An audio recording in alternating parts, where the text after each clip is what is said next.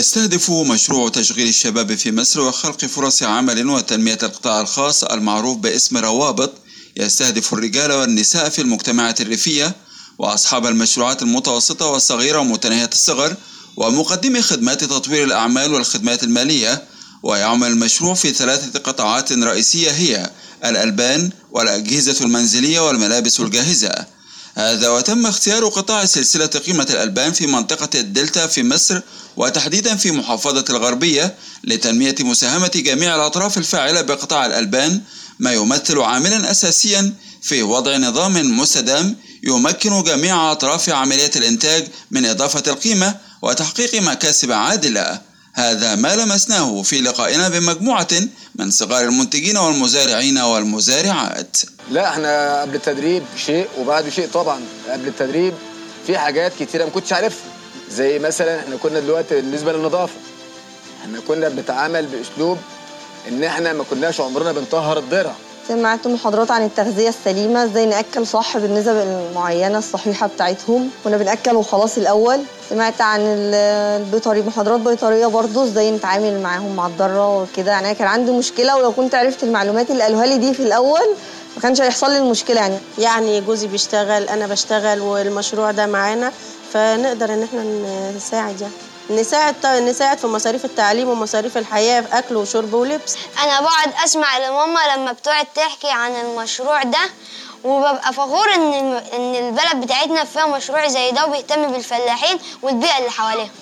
وهو مش عيب إن أنت تحلم مش عيب إن أنت تتعلم مش عيب إن أنت تبقى حاجة كبيرة تفيد تفيد نفسك وتفيد أهلك وتفيد اللي حواليك. أما محمد غنيم وهو صاحب مركز لتجميع الألبان بمحافظة الغربية يرى بأن الخدمات التي قدمها المشروع ساهمت في تحسين وجودة إنتاج الألبان. أنا واحد مشترك في المشروع عشان أبقى جزء من سلسلة القيمة اللي هي ببقى باخد من صغار المزارعين بستلم أنا اللبن عندي بعد كده بنسلم للمصنع المصنع بيبتدي يصنع يسلم للمستهلك. المنتج النهائي. الخدمات اللي تقدمت من المشروع رفعت كفاءة اللبن. وتقول وزيرة التعاون الدولي الدكتورة رانيا المشاط إن مشروع روابط مثال جيد للغاية لالتزام منظمة العمل الدولية بالمبادرة الرئاسية حياة كريمة لبناء القدرات وتعزيز الروابط بين الجهات الفاعلة الرئيسية بما في ذلك صغار المنتجين والمزارعين بتحسين قدرتهم التنافسية وظروف العمل ودعم مصادر رزقهم وتعزيز التنمية الريفية بوجه عام. ومضت الوزيرة قائلة سعداء النهارده ان إحنا في محافظة الغربية مشروع مهم جدا مع شريك تنموي مهم تحت مظلة الأمم المتحدة وهي منظمة العمل الدولية واسم المشروع روابط. فالروابط هنا هي الأطراف ذات الصلة المختلفة منها القطاع الخاص منها شريك التنموي منها الحكومة المصرية وطبعا في الأساس صغار المزارعين. سعداء.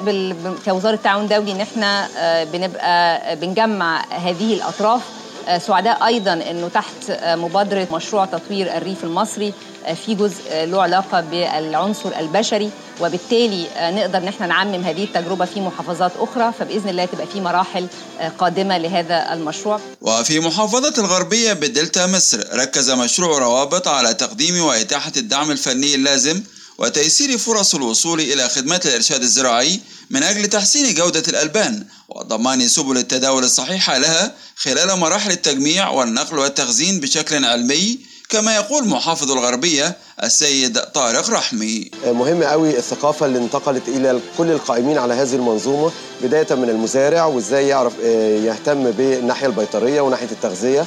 أيضا عملية التجميع للألبان وعملية التبريد وعملية النقل كل هذه الأمور كانت محتاجة فعلا لمنظومة ناجحة تعتمد على العلم وتعتمد على التكنولوجيا. نتعشم انه هذا الموضوع إن شاء الله ينتقل إلى باقي المراكز الموجودة في محافظة الغربية. أما نشوى بلال مديرة مشروع روابط بمنظمة العمل الدولية تقول إن المشروع ساهم في تنمية سلسلة قيمة لقطاع الألبان في عدد من قرى مركز قطور بمحافظة الغربية.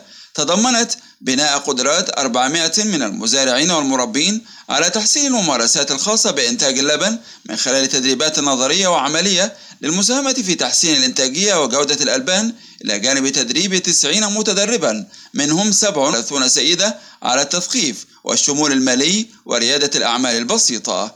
ومضت الأستاذة نشوى بلال قائلة مشروع تشغيل الشباب في مصر خلق فرص عمل وتنمية القطاع الخاص في مصر. هو مشروع تابع لمنظمة العمل الدولية بالتمويل من الحكومة النرويجية وبالتعاون مع وزارة التعاون الدولي. المشروع بيهدف إلى التنمية الريفية. هنا لما بتكلم على التنمية بتكلم على تنمية اقتصادية وتنمية اجتماعية يستفاد منها قطاعات مختلفة للاقتصاد الريفي. اعتمد المشروع على منهجية تنمية سلاسل القيمة. وكان الهدف الأساسي إن من أجل استدامة تدخلات المشروع لازم يكون القطاع الخاص هو القاطرة اللي بتجر هذه أي تدخل أو أي استفادة من هذا المشروع. المستفيد الأساسي لينا في المشروع هو صغار المزارعين والمنتجين. المستفيد الثاني هو مراكز تجميع الألمان والمنشآت الصغيرة المتوسطه اللي ممكن يتم خلقها على مدار سلسلة القيمة.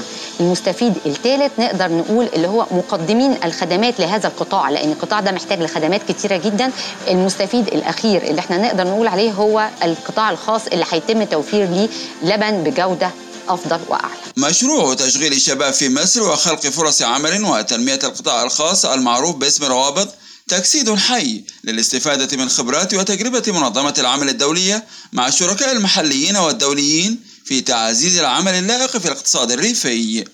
خالد عبد الوهاب لأخبار الأمم المتحدة